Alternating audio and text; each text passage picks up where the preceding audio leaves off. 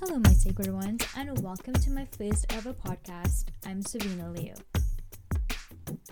So, this being my first podcast, I wanted to do a little intro video about who I am, where I'm from, and my spiritual journey.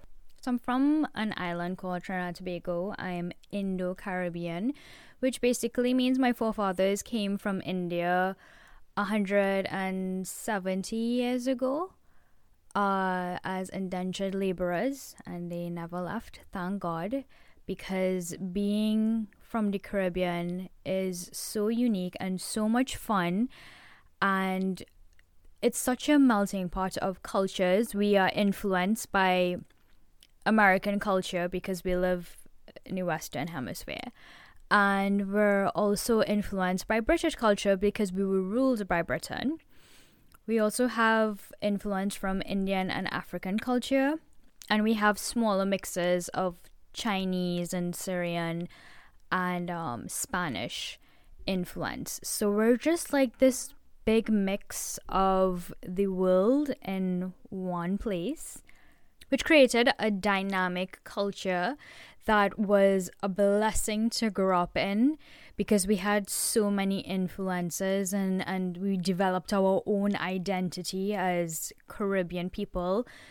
So we developed our own food and our own culture, things like soca music, which came from calypso music, and food like doubles. If you've not had a doubles, find a Trinidadian restaurant near you and please have some. It's godsend. There are benefits to living an island life. I mean, we're we don't rely on tourism like other Caribbean countries, so we're not really a touristy place. We're more of a productive nation. We rely on oil and gas. We have natural resources, but I mean, we're not as like overly productive as Americans are or we find a nice balance between getting shit done, but also knowing how to have a good time. So, my whole spiritual awakening uh, happened to me when I was 19, and it was a friend who literally came to me and was having very different conversations with me, and it was almost like he he unlocked something within me it was like a key that was unlocking like all this past life knowledge that I had all this hidden things within me and I was like, yeah, this is it. This deeply resonates with me. And he then proceeded to teach me how to develop abilities, how to develop your psychic abilities, how to develop natural abilities that we all have. And I worked with him for a couple of years and then we just kind of grew apart. And then I started to do my own work uh, like most people, I started to read, and uh, Brian Weiss, his book, Many Lives, Many Masters, was one of my first books that I started with, and then read so many books afterwards. And then I started to realize that, like, I started to develop and download knowledge on my own. So, the real gift that I gave to myself was I started to listen to my inner knowing, my intuition above anybody else in my life. And at times it would seem extremely crazy to do that, to listen to myself. Like people would be like, What are you doing with your life? And I just was like, No, this is what is right for me and I'm going to listen to that. And the more I trusted in my intuition, in my knowing, in my abilities, the more things open up to, for me, the more I started to manifest things, the more my life would seem to fall into place. And with that, the abilities that I started to develop were my clairaudient ability. I realized that I was heavily clairaudient. I could hear what people's souls were saying to me. So they would be relating their life story to me, and I would actually hear what their soul is trying to relate. I would hear other people's guides and I would hear what their guides were trying to tell them. For most of us, your guides are always speaking to you, but what happens is we hear those nudges of, yeah, I should be doing this, but then you don't do it. And what happens is, a guide will come to me and be like, hey, we're, we're trying to say this to this person and they're not listening. I need you to relate this message to them. So I constantly hear guides and people's souls talking to me all the time, their higher selves. I'm also a Reiki and angel practitioner, astrologer, because astrology changed my life. How did astrology change my life, you ask? Well, I was in search of understanding why things happened to me the way they did in my life. And what astrology did, it give me the understanding of or your life is delayed because you're heavily influenced by Saturn. And I go, this makes sense to me.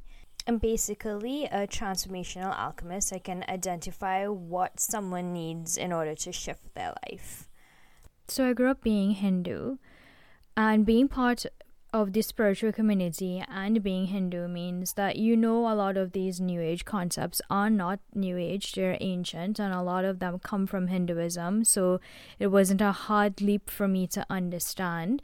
But I did have to decipher from tradition and actual Vedic concepts and separate the, the two because growing up Indian means you have a lot of culture embedded in you and you have to sort of deprogram yourself from what is traditional and what is actually spiritual and good for your soul.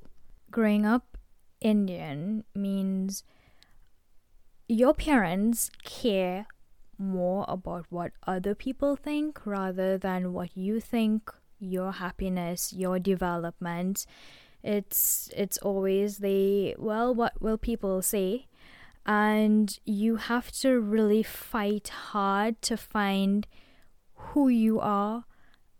And that takes a lot of courage to do.